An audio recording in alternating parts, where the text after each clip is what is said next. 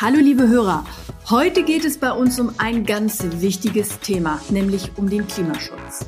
Die Telekom will bis zum Jahr 2030 ihre CO2-Emissionen um 90 Prozent senken. Eine Rolle spielen dabei auch unsere Mobilfunkstandorte.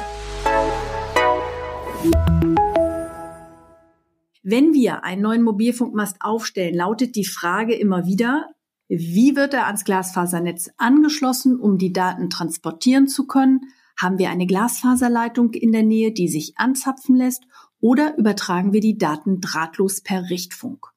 Aber so ein Standort braucht natürlich auch Strom und da funktioniert drahtlos gar nichts. Sprich, wenn ein Mobilfunkmast irgendwo auf einem Feld aufgestellt wird, um für LTE und 5G zu sorgen, dann brauchen wir nicht unbedingt einen Glasfaseranschluss. Aber ohne Strom mobilfunkt es sich halt einfach nicht. Dabei geht es häufig sozusagen um temporäre Mobilfunkstandorte, also welche, die nur für einen bestimmten Zeitraum dort aufgestellt werden. Solche Anlagen setzen wir zum Beispiel bei Katastrophenfällen ein, bei Großveranstaltungen wie Musikfestivals oder auch wenn ein Funkloch ganz dringend geschlossen werden muss, bevor der endgültige Mast steht. In diesen Fällen muss bisher meist ein klassischer Dieselgenerator ran, der Strom erzeugt. Der funktioniert zwar, aber unter uns so richtig umwelt- und klimaschonend ist das nicht. Niklas Schmitz ist unser Spezialist für solche Fälle. Er arbeitet für die Telekom-Tochterfirma Power and Air Condition Solution Management. Er und seine Kollegen kümmern sich also um die Energieversorgung all unserer Telekommunikationsanlagen. Der Einsatz von Brennstoffzellen in dem Anwendungsfall ist für uns sowohl wirtschaftlich wie auch umweltverträglich. Ähm, man müsste es ja immer mit einem normalen klassischen Dieselgenerator vergleichen. Dieser Dieselgenerator müsste alle zwei Wochen im Dauerbetrieb gewartet werden Oft komme ich nicht zu dem Standort, weil die Wiese zum Beispiel vermatscht ist oder sowas. Und die Brennstoffzelle kann einfach als elektrochemisches System wesentlich gesicherter dort die Energie versorgen.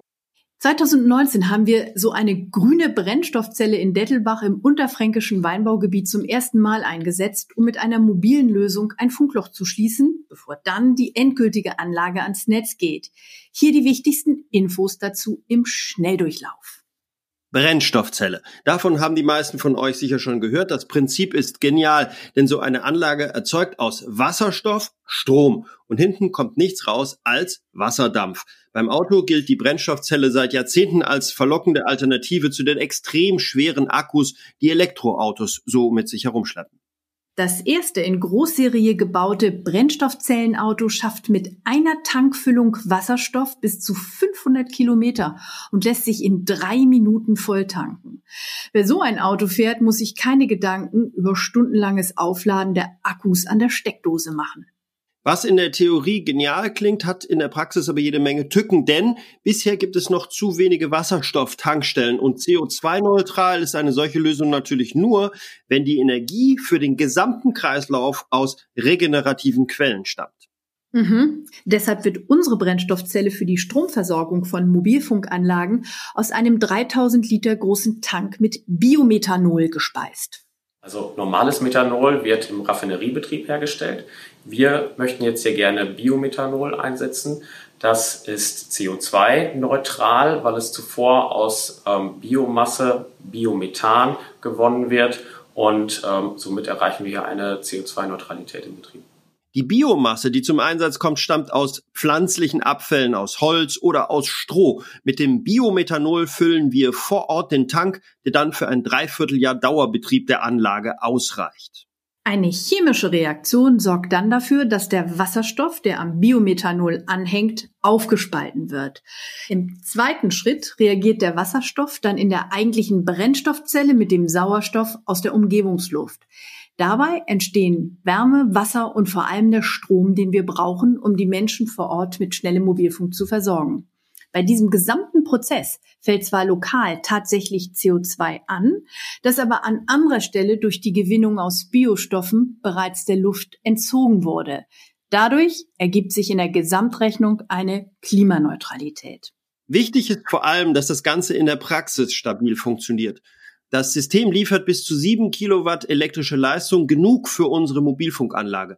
Die Anlage arbeitet praktisch wartungsfrei. Die Brennstoffzelle wird aus der Ferne gewartet. Keiner muss mehr durch den Matsch stapfen und die Leute vor Ort freuen sich, dass die Stromversorgung im Gegensatz zu einem lärmenden Dieselaggregat flüsterleise funktioniert. Aus Holz oder Stroh wird schneller Mobilfunk.